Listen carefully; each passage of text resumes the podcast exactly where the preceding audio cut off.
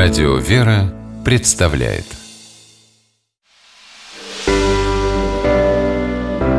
Семейные советы Священник Павел Коньков, настоятель храма во имя святителя Николая Чудотворца в Рязани, руководитель молодежного отдела Рязанской епархии. Считает, что истинного смирения можно добиться, просто собрав детей на прогулку.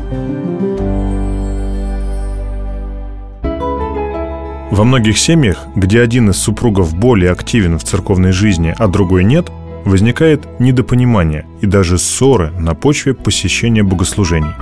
Часто муж не понимает, что так долго его жена делает в храме, при условии, что она по утрам и вечерам еще и молится дома. А жена в ответ начинает бурчать что-то в стиле «вот сам не ходит в храм, а потом и меня мучает». В результате скандал – и все это приносится на суд к священнику с просьбой решить сложившуюся ситуацию.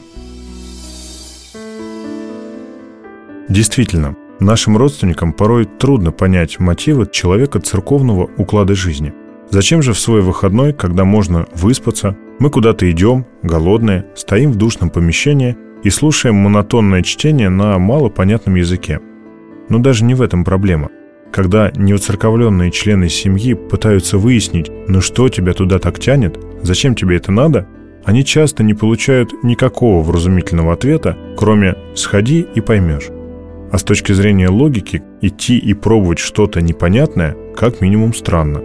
Вот и не идут они на службу, а дома тянется конфликт недопонимания, усугубляемый длительными постами и ночными службами – а вот если мы, придя домой в воскресный день из храма, скажем своей супруге, «Я в храме сейчас Богу благодарил за то, что Он мне тебя дал, такую хорошую и замечательную».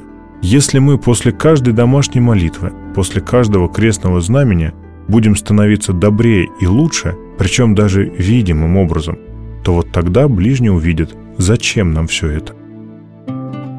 Старайтесь проявлять свою любовь в семье – Покажите домочадцам, которые еще только на пути к Богу, не строгость правил церковной дисциплины, а любовь Божью. Ведь если подумать, мы для семьи и коллег олицетворение всей церкви, со всеми ее вселенскими соборами, историей и правилами. И от того, что мы покажем своей жизнью, своим поведением, они и узнают церковь, а через нее и Бога.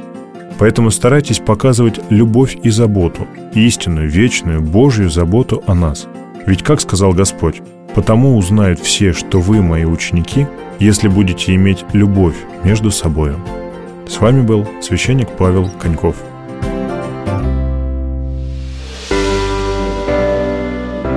Семейные советы –